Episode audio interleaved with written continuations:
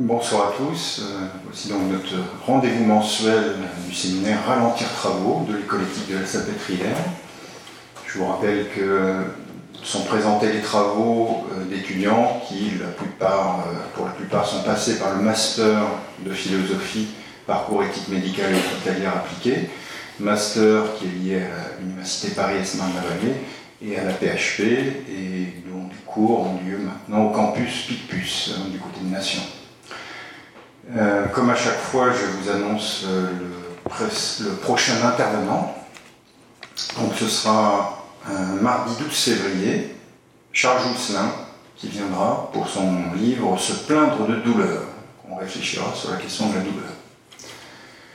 Euh, ce soir, nous avons le plaisir de retrouver Véronique Lefebvre Desnouettes, qui est déjà venue il y a deux ans. Hein, si vous pouvez regarder la, vidéo qu'elle avait faite, c'était sur son livre Du consentement dans la maladie d'Alzheimer. Euh, nous avons montré notamment de jolis dessins faits par ses patients. Et elle nous revient aujourd'hui euh, avec un nouveau livre, Alzheimer, l'éthique à l'écoute des petites perceptions. Alzheimer, l'éthique à l'écoute des petites perceptions chez RS. Euh, c'est encore Alzheimer. Euh, Véronique Lefebvre des est psychiatre du sujet âgé euh, à l'hôpital Émile Roux et euh, nous parle avec beaucoup de cœur de ces patients qui sont pour beaucoup malades d'Alzheimer, mais pas seulement. Et elle va nous en parler ce soir. Merci. Merci.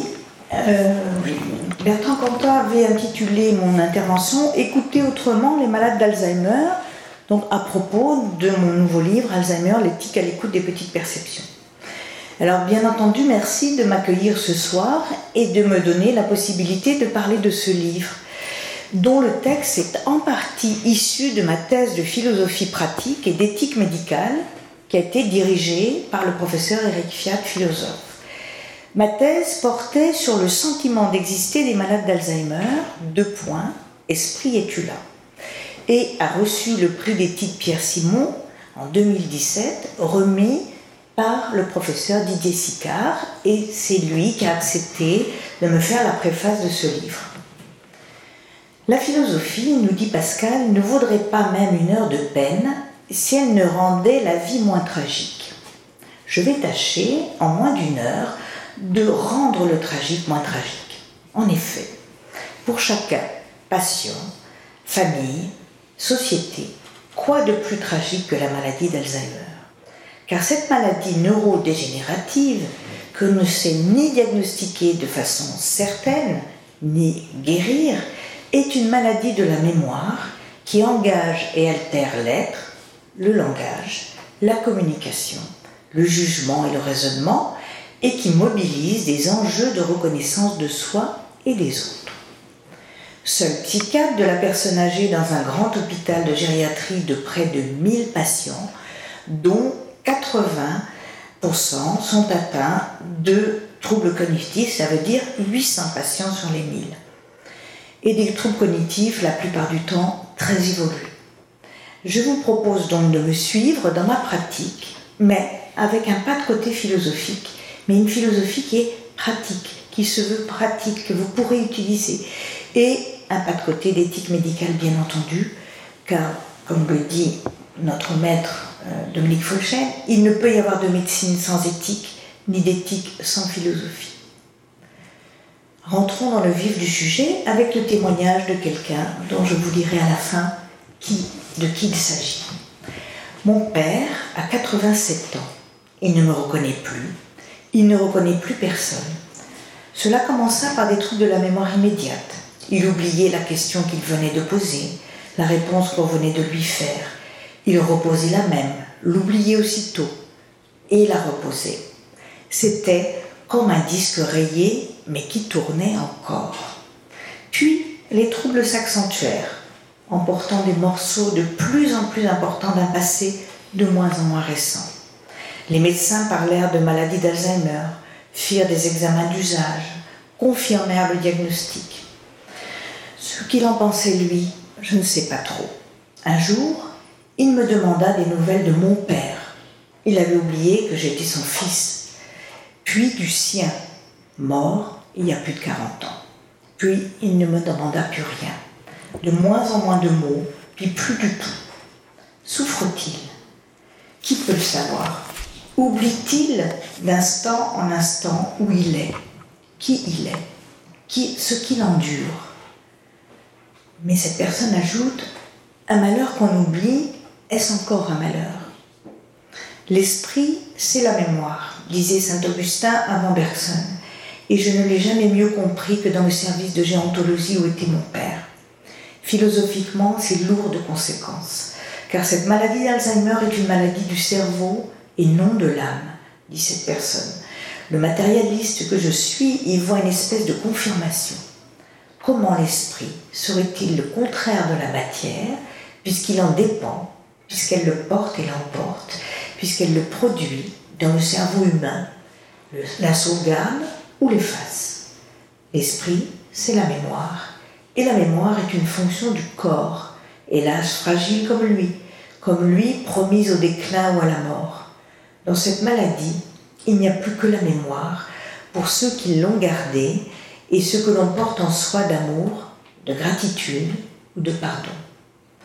Ce fils qui parle et qui dit sa tristesse, c'est André Constanville, le philosophe. Et son histoire est commune à celle de mes familles et de mes malades. Alors, comment écouter autrement ce que nos patients ont encore à dire? Comment accompagner ce fils, ce père, cette famille? Comment ne pas voir dans ce récit non seulement une accumulation de pertes, mais aussi une interrogation. Souffre-t-il? A-t-il encore un esprit puisqu'il est dément? Et la démence, littéralement, ça veut dire qu'il est privé d'esprit. Comment le savoir? Comment redonner du sens quand la mémoire se délite et que l'identité narrative s'effrite? Cette maladie est un défi à la fois ontologique et éthique à relever, car derrière le masque des déficits, derrière persona, il y a bien une personne. Je vais m'attacher à en déplier cette figure du néant, ce visage du démon, à en révéler les pleins et les déliés dans cette approche de l'autre qui me mène du regard au visage, du toucher au réveil de l'esprit. L'esprit, c'est la mémoire, Voyons dans un premier temps ce qu'est la mémoire. Premier temps de cette soirée, la mémoire et l'oubli chez les patients Alzheimer. Ma mémoire, elle s'effiloche comme moi, me dit Huguette, 88 ans, démente sévère. On va d'abord s'intéresser au cœur de la maladie d'Alzheimer, à ce qui fait problème, à ce qui en est le révélateur, c'est-à-dire la mémoire, les mémoires et ses liens avec les émotions et l'esprit. Car la mémoire, ce n'est pas une faculté de l'esprit comme une autre, comme l'imagination, comme la volonté, comme le désir, le raisonnement ou le jugement, mais elle est, ou n'est-elle pas, l'esprit lui-même. Car il ne peut y avoir de relation aux autres sans mémoire. Être vivant, c'est d'être fait de mémoire, écrit Philippe Roth. Cela voudrait-il dire que les patients Alzheimer privés de mémoire ne serait plus vivant Peut-on vivre sans mémoire? Peut-on, quand le passé présent s'effiloche, ressentir encore le monde, y goûter un certain plaisir de vivre encore et se souvenir des jours heureux Entrons dans le monde mystérieux, en mouvance, qui passionne les philosophes, les artistes, les médecins, les chercheurs, les écrivains, les poètes, les enfants, les êtres humains. Je veux parler du continent encore embrumé d'inconnu, de la mémoire. La mémoire, c'est cette fonction qui permet de saisir, encoder, stocker et rappeler consciemment ou inconsciemment quelque chose que l'on a appris précédemment.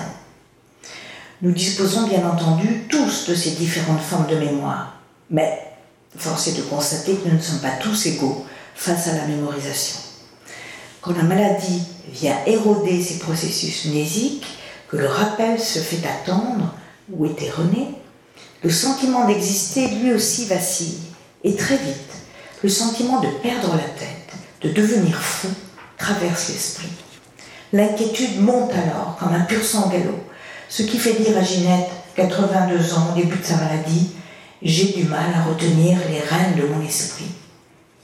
La mémoire, nous l'avons vu, est cette faculté à la fois consciente et inconsciente qui permet à l'homme d'emmagasiner ce qui a été présent, mais aussi de le faire ressurgir de l'oublier. Pour Bergson, il faut distinguer la mémoire habitude de la mémoire souvenir. Par exemple, je peux réciter un poème par cœur parce que je l'ai répété de multiples fois. Je m'en souviens parce que la répétition a engendré une habitude. Mais si je me souviens avoir lu ce poème pour la première fois dans un tel lieu, en telle ou telle circonstance, ce souvenir-image n'a rien à voir avec la répétition. Il s'agit là d'une différence radicale. Le souvenir de telle lecture est une représentation dont la durée dépend de mon bon vouloir. Le souvenir habitude est une action qui exige un certain temps. C'est bien entendu la mémoire habitude qui se fait plus rétive et moins compliante avec le temps et la maladie d'Alzheimer, car les capacités d'apprentissage sont amoindries, alors que la mémoire ancienne reste bien vivante, permettant aux souvenirs acquis de ressurgir de façon étonnante, comme chez Raymond, 92 ans, malade d'Alzheimer à stade sévère, qui était ancien guide au musée Grévin et qui arrivait, quand il se mettait en condition, à nous faire une visite pleine de détails amusants et datés des artistes représentés au musée de Cire. On avait vraiment l'impression qu'il suffisait de mettre une pièce de, savez, les jetons, et il nous déroulait toute la visite du musée de Cire. C'était extraordinaire, ça nous valait un, un petit talent de société euh, dans ce service de long séjour bien triste. Nous allons aborder la mémoire et l'oubli. La maladie d'Alzheimer est une maladie de la mémoire et de l'oubli. J'oublie à mesure, j'oublie que j'oublie et j'oublie que je m'oublie, me dit cette patiente très âgée, à un stade évolué de sa maladie d'Alzheimer. Si on ne peut vivre sans mémoire, il y a une fonction tout aussi utile dans la vie, c'est l'oubli. Car la réduction de soi au passé est la pire des souffrances, nous dit Freud. L'oubli n'est donc pas une déficience de la mémoire, c'est aussi une force, sans laquelle il nous est impossible de vivre dans le présent. Digérer le passé, voilà un impératif essentiel à l'équilibre psychique. C'est l'oubli qui nous permet de rompre avec notre douleur du passé. Cela permet de donner un sens nouveau à notre vie. Oublier, c'est aussi renaître. Nietzsche est le philosophe de l'oubli et il le confirme en ces termes. Il est impossible de vivre sans oublier, car, ajoute-t-il, l'oubli assure une fonction vitale en l'homme. Bien sûr, l'amnésie complète serait aussi néfaste qu'une hypermnésie. Nietzsche affirme que le rapport au passé doit être équilibré. Véritable tri sélectif. L'oubli doit rationaliser notre relation passée, laissant de côté tout ce qui peut troubler la paix du moment. Par exemple, en prenant de l'âge, mes fables de La Fontaine ne sont plus aussi complètes. Et alors, je fais la même expérience que celle de mes patients Alzheimer, celle des interstices, des blancs, des manques, que l'indissage vient à aider à combler. Indisser, c'est quoi? C'est amorcer, c'est tendre la main, c'est donner des indices, c'est ce que le souffleur fait pour l'acteur, pris par le blanc du trac. Indicé, c'est ce que je fais lors du rappel différé d'un test de mémoire, par exemple, où je donne une syllabe, une catégorie de mots, un synonyme, et là, par magie, le déroulement des choses apprises, des souvenirs affluent. Je fais de même quand je connais l'histoire biographique d'un patient. Je retrace avec lui, je retisse, je fais du lien entre un mot et un manque. Alors, d'un seul trait, le récit d'une vie surgit.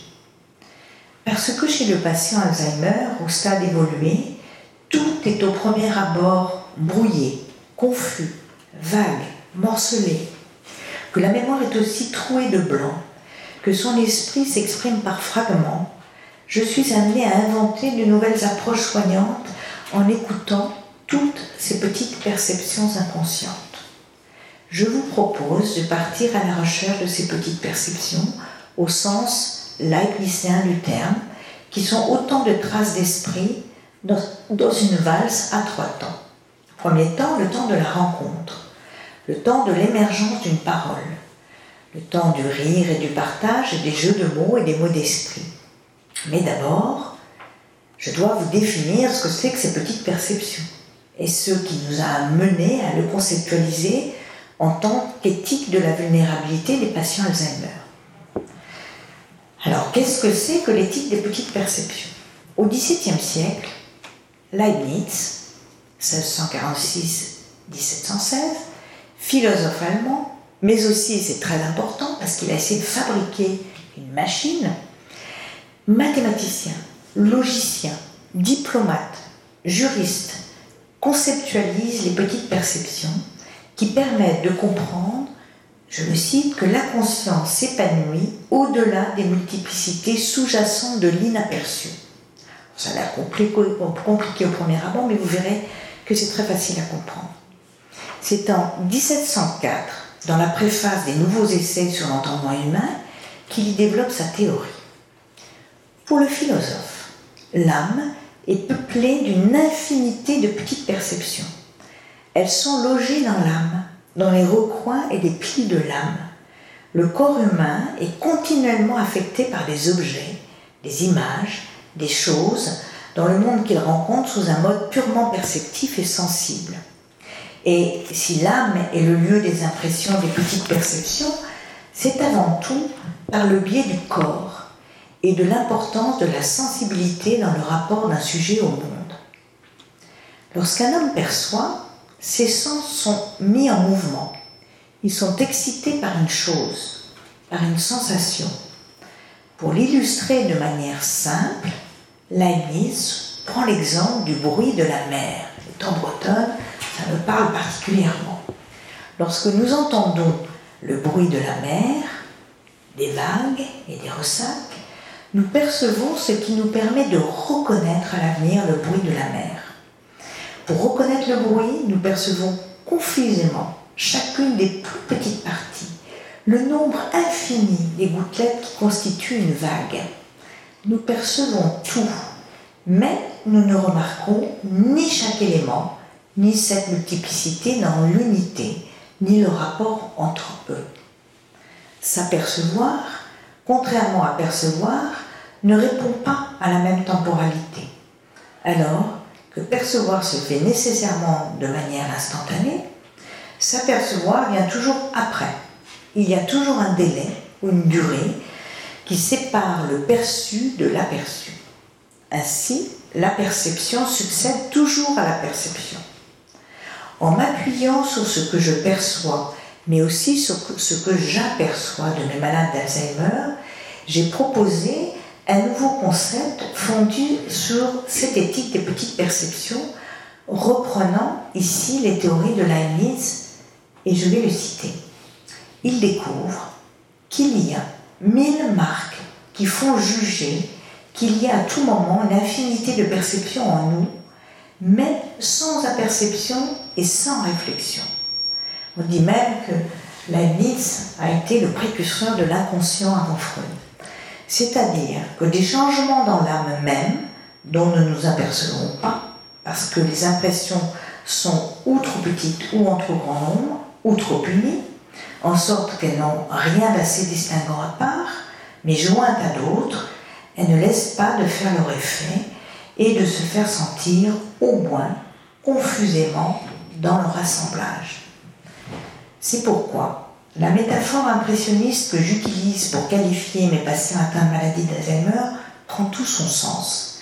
Car en construisant pas à pas une éthique des petites perceptions, alors renaît un sujet conscient, comme un tableau de monnaie. D'abord, vu de trop près, tout semble confus, juxtaposé.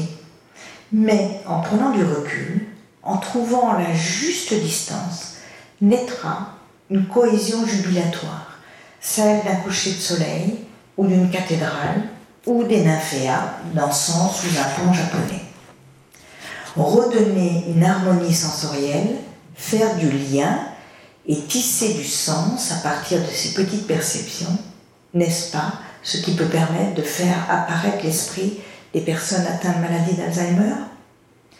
Par sa théorie, on pourrait en déduire, comme le propose avec justesse Bertrand Cantin dans son livre La philosophie au handicap, que Leibniz accorde à l'humain même déficient la potentialité de la raison, une certaine raison par intermittence, une raison par éclipse, et que l'on peut retrouver chez les malades d'Alzheimer. De tout petit rien, des vapeurs d'esprit, j'en conviens, des mots d'esprit, des respirations imperceptibles d'être, des bribes de rêve éveillé ou de capacité endormie, telle sera ma quête. Premier temps de la danse, le temps de la rencontre. N'y allez pas, docteur, c'est pas la peine. Elle crie, elle griffe, et de toute façon, elle ne parle pas. Mais non, justement, pas de toute façon. C'est ce que nous allons travailler. Partons de la lumineuse formule de Gaston Bachelard. Le moi s'éveille par la grâce du toi. Pour amorcer une rencontre, celle de l'autre, dans cette attention à la recherche des petites perceptions conscientes et inconscientes, de ces traces mnésiques, traces de mots, traces d'empreintes signifiantes. Que nous dit Bachelard dans sa préface du livre Le jeu et le tu de Martin Buber? Un être existe par le monde qui vous est inconnu et soudain, en une seule rencontre, avant de le connaître, vous le reconnaissez. Un inconnu qui existe et que je reconnais avant de le connaître. Eh bien, c'est exactement ce que je vis quand je vois un patient atteint de la maladie d'Alzheimer. Je le reconnais à sa manière d'être au monde, à sa démarche à la fois raide et rapide, traînante et tremblante. Dans la rencontre médecin-malade, malheureusement, il suffit d'un rien, d'un souffle pour que la rencontre ne se fasse pas. Prise dans la causalité visqueuse et continue des choses, celle du cadre du bureau du docteur, celui qui est censé savoir, et du patient, celui qui attend. Or, seule la rencontre de deux esprits, de deux consciences, quand elle est authentique et à l'écoute des petites perceptions conscientes et inconscientes, peut amener le patient à parler, à se confier, sans filtre, corps et âme. Bien que psychiatre, et donc en principe dans une certaine distance entre respect et attention flottante, la pratique gériatrique modifie l'entrée en matière avec les patients atteints de maladie d'Alzheimer et nous oblige à mettre la main dans la pâte. Ça veut dire quoi? Ça veut dire toucher. Toucher ce corps défaillant qui s'agrippe pourtant encore à la vie. Provoquer le contact pour entrer en communication avec lui à la recherche du moment opportun, de l'instant où tout devient possible. Accrocher un regard, illuminer un visage, et se donner les conditions de possibilité d'une parole, d'un langage, d'une communauté de sens. Pour arriver à définir une ontologie propre au patient atteint d'Alzheimer, c'est-à-dire une étude de l'être en lui-même, et non tel qu'il nous apparaît, je commencerai par poser le cadre des conditions d'une rencontre vraie, c'est-à-dire touchée touchante, dans un espace-temps singulier. C'est par la peau, le toucher du regard et de la main que nous entrons sur la scène de l'être avec. C'est en mettant la main dans la matière humaine que les patients malades d'Alzheimer s'éveillent au monde. Pierre, 85 ans, malade d'Alzheimer sévère, déambule. Il ressemble à la tour de Pise, complètement en biais, frôlant les murs et bousculant toutes les personnes qu'il croise, dont moi. Je l'entends murmurer. C'est incompréhensible. J'entends des bribes, des insultes. Salaud, salaud. Je lui propose de s'asseoir et je demande de me regarder et de me dire Mais qui est le salaud? C'est moi, c'est moi. Ah bon, c'est vous Mais alors racontez-moi. Moi, je suis un salaud, dit Pierre. Il est encore une fois dément sévère. Hein. J'ai toujours trompé ma femme. Pardon, pardon. Et il repart apaisé. Robert, 78 ans, malade d'Alzheimer aussi un stade sévère, refuse de manger. Il est maigre, il est agressif, les soignants n'y arrivent pas, on ne peut pas le forcer. Et j'essaie de le convaincre d'aller dans la salle à manger. Et il me dit, je ne vous parlerai pas, hein, je veux rien, foutez le camp. Alors je m'approche de lui, je le prends par l'avant-bras et je lui dis, ben, donnez-moi votre bras. je vous invite au restaurant. Et dans la salle à manger, le petit miracle se produit. Ce passant, soudain radieux, accepte de s'asseoir, de manger, comme au restaurant. Pour écouter les petites perceptions, il faut pouvoir s'en donner les conditions de possibilité, comme le fait Susanna Howard, poète britannique, qui met en avant les pensées poèmes des malades d'Alzheimer. Pendant 20 minutes, le silence couvre la salle, ponctué uniquement par la douce respiration de deux femmes assises en face à face. La plus âgée s'efforce de parler. Elle souffre de troubles cognitifs sévères et depuis quelque temps, elle a la, difficulté à parler. On appelle ça une aphasie. Un seul mot finalement va sortir au bout de 20 minutes. Ce mot c'est vie. V-I-E. L'autre femme, Susanna Howard, prend des notes dans son carnet. Une fois qu'elle a terminé, elle se lève et attend.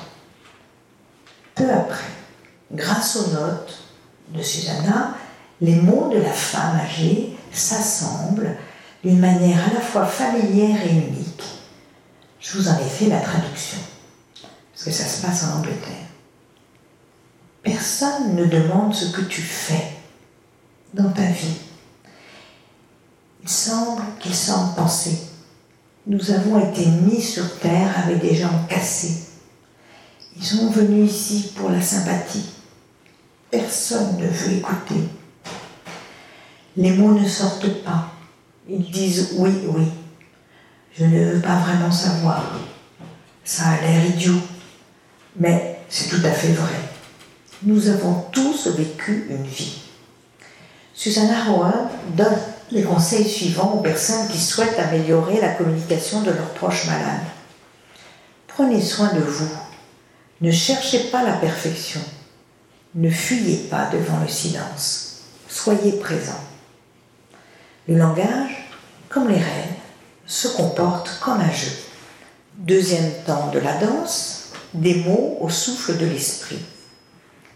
C'est plein de mérite, mais un poète, que l'homme habite sur cette terre, écrit le poète Anderlein, et cette phrase va éclairer mon propos. Vous savez qu'elle a été reprise par Heidegger. Bien sûr, on ne peut attribuer toutes les grâces au fait de vieillir et d'avoir, ou plutôt d'être réduit à un corps qui se délite à l'aune des outrages du temps et au souffle de l'esprit qui murmure des choses étranges dont nous devons, nous autres soignants, nous saisir.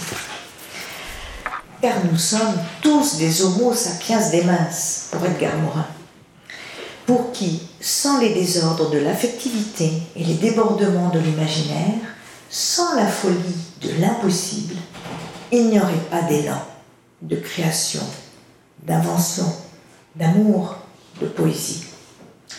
C'est pour cela que partant d'une présomption de capacité, de compétence, d'être capable de, de mes malades d'Alzheimer, j'ai pu retisser une humanité qui semblait disparue sous le masque de la maladie. Et en partageant rire, instant poétique, humour et capacité à se dessiner, est-ce que ce n'est pas tout cela qui fait la singularité de l'être humain? C'est pour cela qu'il est temps de ralentir. Nous sommes dans un séminaire Ralentir travaux. Pour se mettre aux travaux pratiques, à l'écoute des petites perceptions. Car, comme l'écrit René Char dans sa Lettera Amorosa en 1953, nos paroles sont lentes à nous parvenir, comme si elles contenaient, séparées, une sève suffisante pour rester close tout un hiver, ou mieux, comme si, à chaque extrémité de la silencieuse distance, se mettait en joue, il leur était interdit de s'élancer et de se joindre. Notre voix court de l'un à l'autre, mais chaque avenue, chaque treille, chaque forêt la tire à lui, la retient, l'interroge. Tout est prétexte à la ralentir. Et oui, tout est prétexte à ralentir pour entrer dans le monde d'Alzheimer en écoutant par exemple cette épouse de patient atteint de maladie d'Alzheimer à un stade sévère. C'est magnifique ce qu'elle écrit.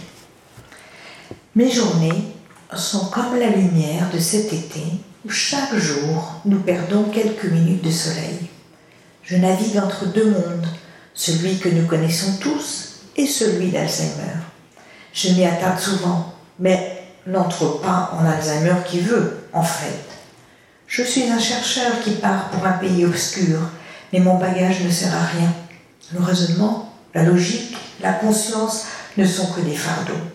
Pour entrer en Alzheimer, il faut les laisser au seuil de la porte. Passer ce seuil, c'est un monde étrange qui s'offre au regard, un monde où les mots ne veulent plus rien dire. Tout se transforme dans l'esprit. Ainsi, un robinet peut devenir une fleur. La vue d'une chaise peut effrayer. Plus rien n'a de sens. On est près du vertige.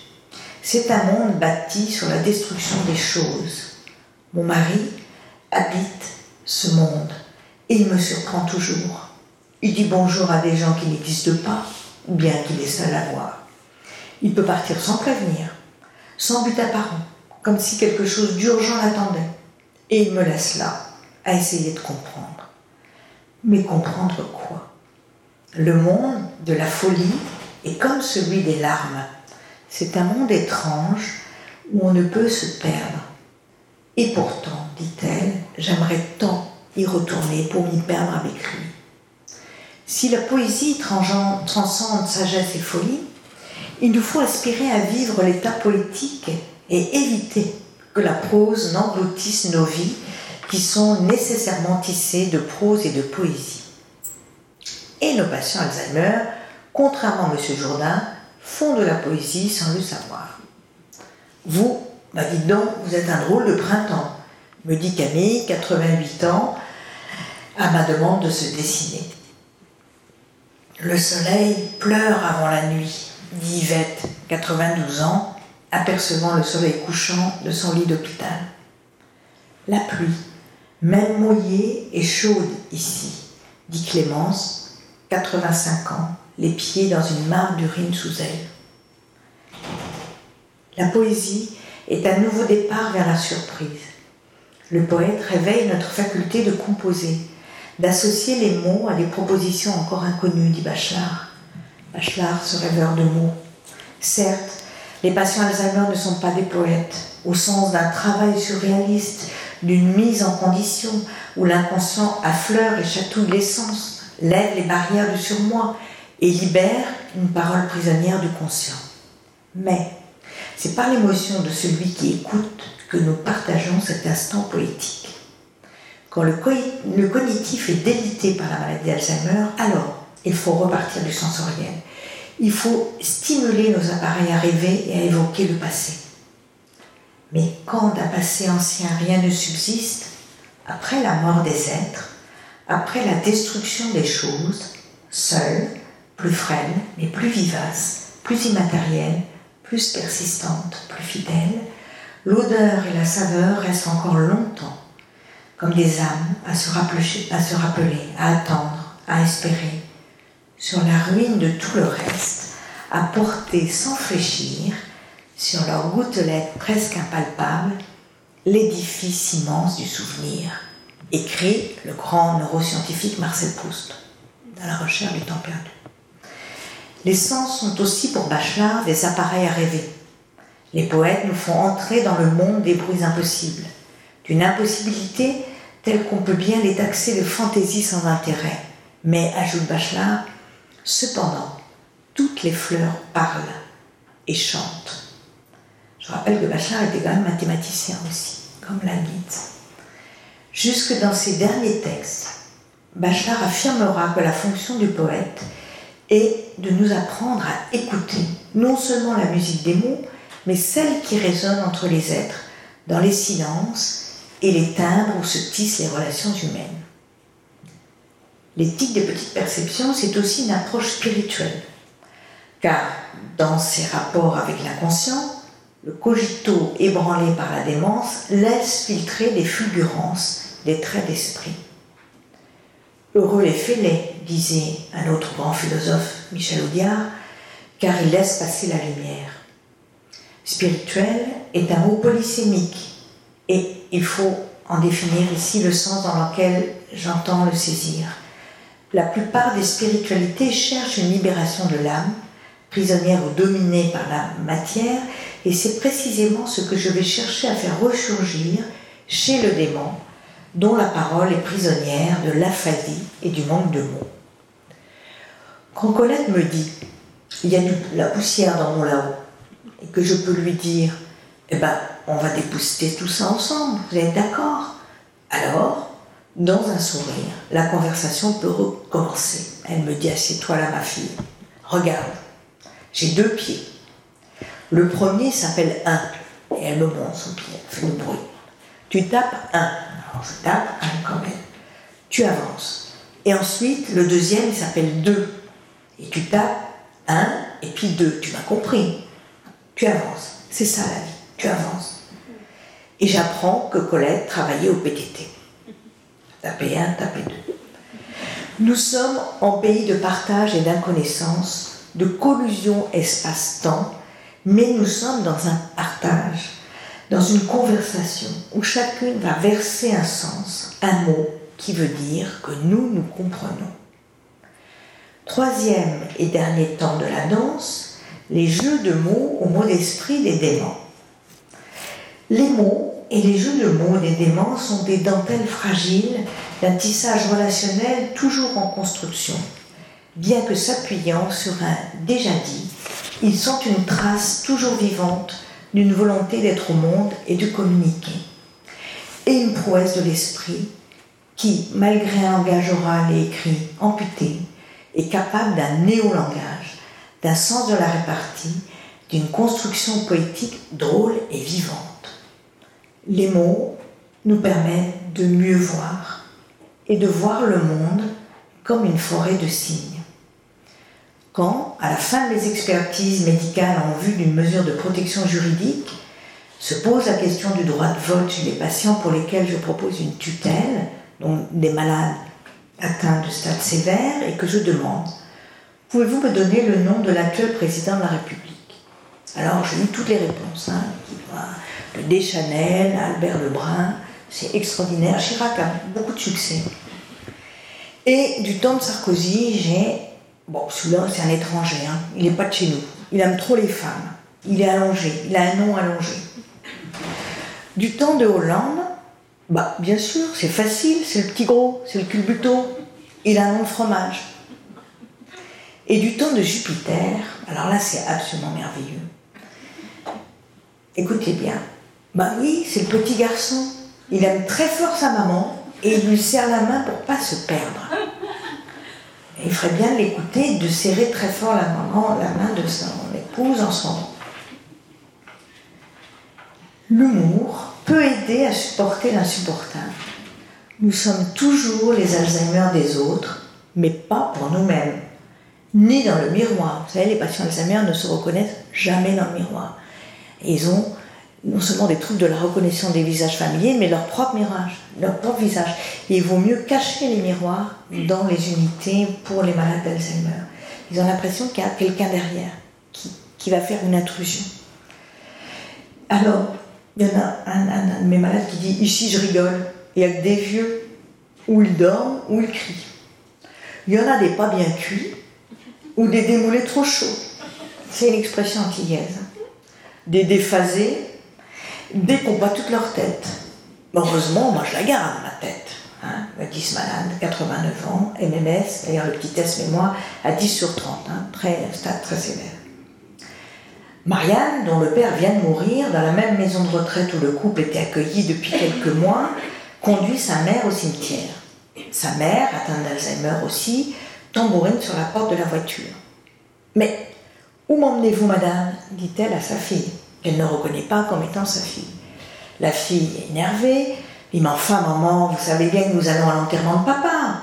Ah bon, tu me rassures, dit-elle soudain plus calme. Roger, 90 ans, à la porte d'une EHPAD. Moi, je ne suis pas intégrée à la résidence, je suis plutôt désintégrée.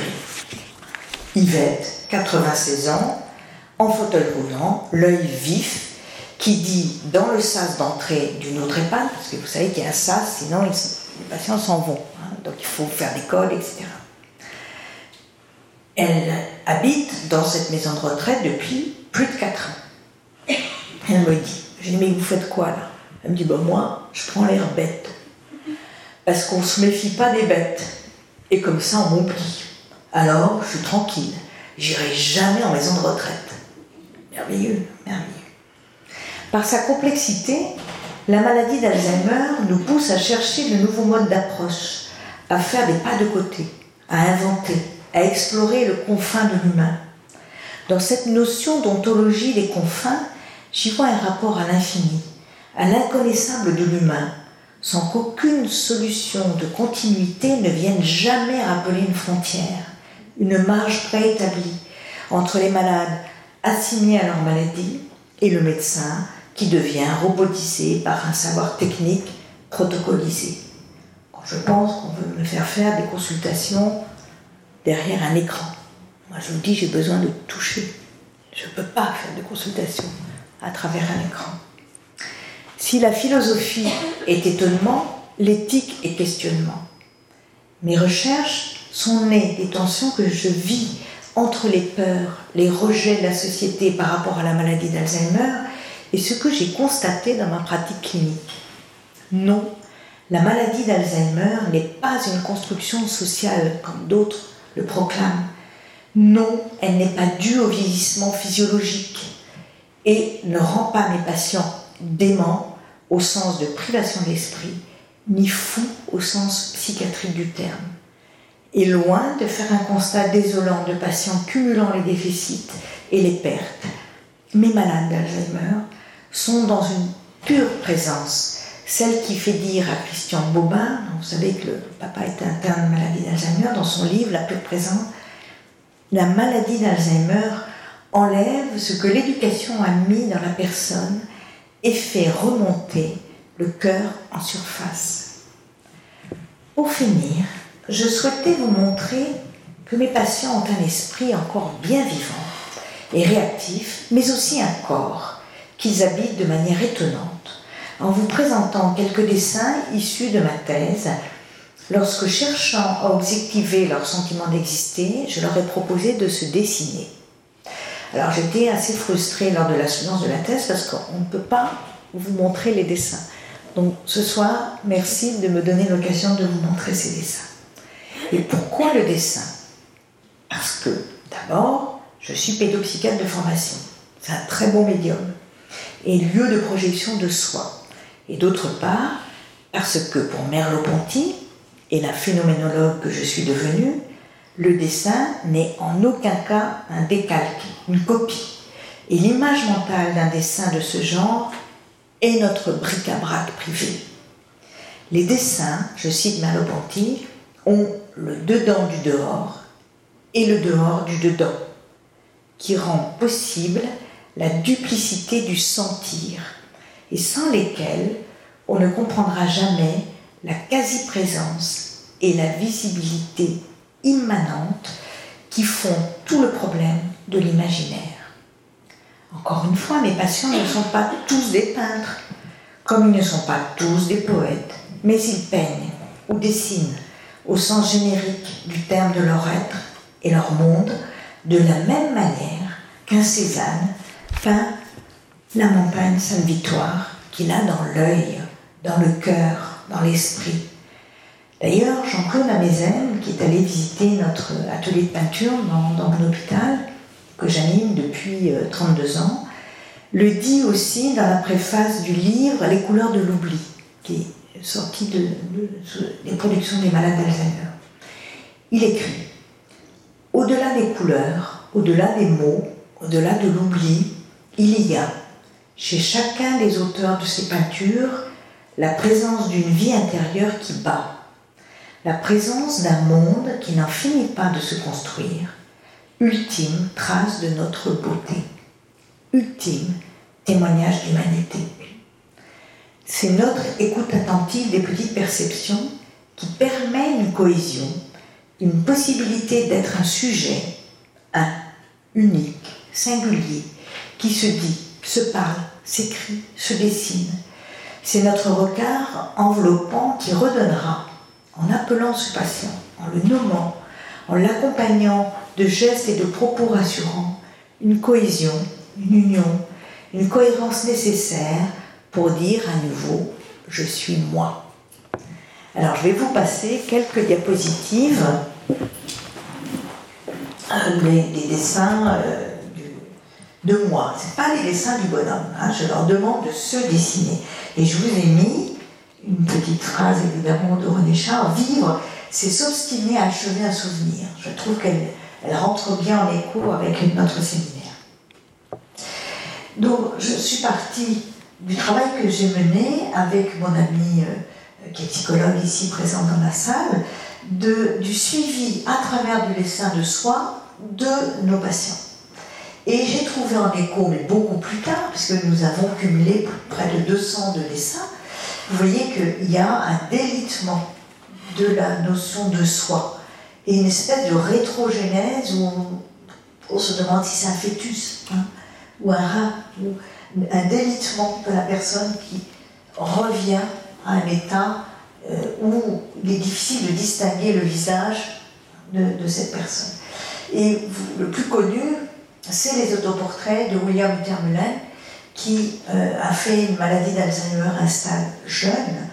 Il a commencé ses autoportraits, il avait un diagnostic de maladie d'Alzheimer à l'âge de 61 ans. Et tous les ans, il s'astreignait à peindre son visage. Et vous voyez qu'on retrouve la même dégénérescence du trait. Il y a un espèce de délitement du trait du malade d'Alzheimer. Autre suivi d'une patiente, et elle avait fait un accident vasculaire cérébral. Donc vous voyez que les patients montrent leur déficit. Elle n'avait plus qu'une pince qui fonctionnait. Et la pince, on la retrouve là. Ici, on voit qu'elle passe au stade où elle ne peut plus marcher.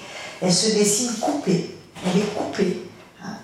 Et ici, est carrément, elle montre qu'elle ne sent plus euh, ses, membres inférieurs. Hein. Elle, elle, se coupe à la taille, mais reste toujours la pince de son accident vasculaire cérébral. Et vous voyez, c'est quelqu'un à l'époque qui avait le connex, la, tacrine, euh, qu'on a suivi pendant euh, trois ans et qui, on a été obligé d'arrêter puisque c'est un médicament qui a été retiré du marché pour des effets secondaires délétères. Mais on l'a maintenu en atelier mémoire et le fait de se dessiner a participé hein, de son sentiment d'exister, de la persistance d'un être et d'un être au monde. Alors, on a aussi des patients, quand on leur dit dessinez-vous, ils vont dessiner des visages. Ici, c'est quelqu'un qui n'est pas très gaiement, qui est jeune et qui est, dépressif. Vous voyez, il a un MS à 25 sur 30, c'est pas un MS du tout évolué, et il dit Moi, je suis un cérébral. Alors, il ne dessine que sa tête. Ici, c'est un sujet jeune, un MS à 28 sur 30, début de maladie. Il y a une surdité totale de l'oreille gauche suite à un accident de la voie publique ce qu'il met dans son dessin. Hein. Il se dessine avec sa surdité. Ici, c'est une femme de 87 ans qui a un, niveau socioculturel à 3 sur 7, qui est démente sévère. Elle dessine ce visage et elle dit on dirait un garçon, peut-être un petit-fils. Et un de ses petits-fils venait de mourir d'une maladie gravissime. Hein. Et donc, j'écris toujours ce que me disent les malades en, en ce qu'ils font leur dessin. Alors, vous voyez que c'est la fin des, tests, le test de l'horloge est échoué, et euh, cette personne de 85 ans, MMS à 26 sur 30, elle n'est pas tellement démente, elle dit J'ai horreur qu'on me mette ma tête en examen. Bon, et alors elle me bâcle son dessin, qu'est-ce que vous voulez? Elle me fait un dessin euh, 6-4-2, moche. Hein. Euh, ici, je n'ai rien qui passe dans ma tête, mais je suis très en colère. C'est quelqu'un qui a 91 ans, un MS à 15 sur 30, et il fait un petit bonhomme très en Ici, c'est quelqu'un qui a 78 ans, une femme qui a un MS à 11 sur 30, et elle dit bah, elle n'a plus rien, elle a froid, je la reconnais pas, je, je ne peux plus tricoter dans le jardin, il fait trop froid, et elle se dessine sans bras. Elle n'a plus de bras, donc elle ne peut plus tricoter, elle ne peut plus sortir dans le jardin. Et ici, alors vraiment, on a assez souvent ça, des fantômes, des fantômes de main. Hein. C'est moi, c'est moi, elle me dit voilà, je ne peux pas faire mieux. mais elle écrit dans la phrase du MS Je vous admire. À, la fin de tout le test, et elle fait, vous voyez, le test de l'horloge est complètement échoué. Elle a déjà des troubles euh, extrêmement euh, avérés. Alors, en fonction du MMS, vous voyez l'image fantôme, hein, on voit les, mains comme ça, pas de mains, des pattes, on dirait des pattes de poulet, hein, euh, malade d'Alzheimer sévère, où les traits se délitent. Mais il y a quand même l'idée de faire un visage, un cou, un corps, des bras et des jambes. Ici, c'est une patiente qui avait un pied beau et elle n'avait dessiné que son pied beau. Et on ne l'a pas trop rendu démonte. Elle est, restée, elle a vécu plus de 60 ans à l'hôpital. Elle est rentrée extrêmement jeune, plus de 60 ans en soins longue durée. Donc c'est pas mal, on arrive quand même à les maintenir euh, dans un état cognitif à peu près cohérent. Euh, vous voyez qu'ils intègrent toujours leurs difficultés, hein, comme les enfants. Hein. La continence, voilà, dessinez-vous, il a 91 ans, il dessine son incontinence et ici on voit que le corps n'est pas fermé. Et on voit les pieds qui sont en équin, qui montent. Le dessin est souvent petit, décentré, vers le haut, en haut, comme s'il montait au ciel. Alzheimer sévère, hein, démence évoluant depuis 3 ans, niveau d'études primaires, il n'y a plus que la tête avec des yeux. Ici, euh, euh, une démence évoluant depuis 5 ans chez un sujet jeune. Hein. Euh, c'est un espèce de, Père Noël ou de fantôme de lui-même. Et celle-ci, je l'adore, c'est moi. Un homme de 89 ans, et il écrit homme. Vous voyez que les deux sont, sont collabés. Hein. je suis un homme, et en même temps, il se dessine avec un homme dans toute sa virilité. Alors, je vous la laisse, hein, elle est belle quand même, au fond l'écran. Alors ce soir, j'ai tenté de répondre à la question posée. Comment, à l'écoute des petites perceptions, écouter autrement et réveiller l'esprit de mes malades d'Alzheimer? Et je vous ai proposé une danse à trois temps. Celle du temps de la rencontre, celle du temps des mots et celle du temps des mots d'esprit. Ces pépites d'esprit objectivent le vouloir dire des patients déments et viennent en écho à la très belle phrase de Nietzsche dans Ainsi parlait Zarathustra. Il faut encore du chaos en soi pour accoucher d'une étoile qui danse. Merci d'avoir accepté cette danse philosophique avec moi.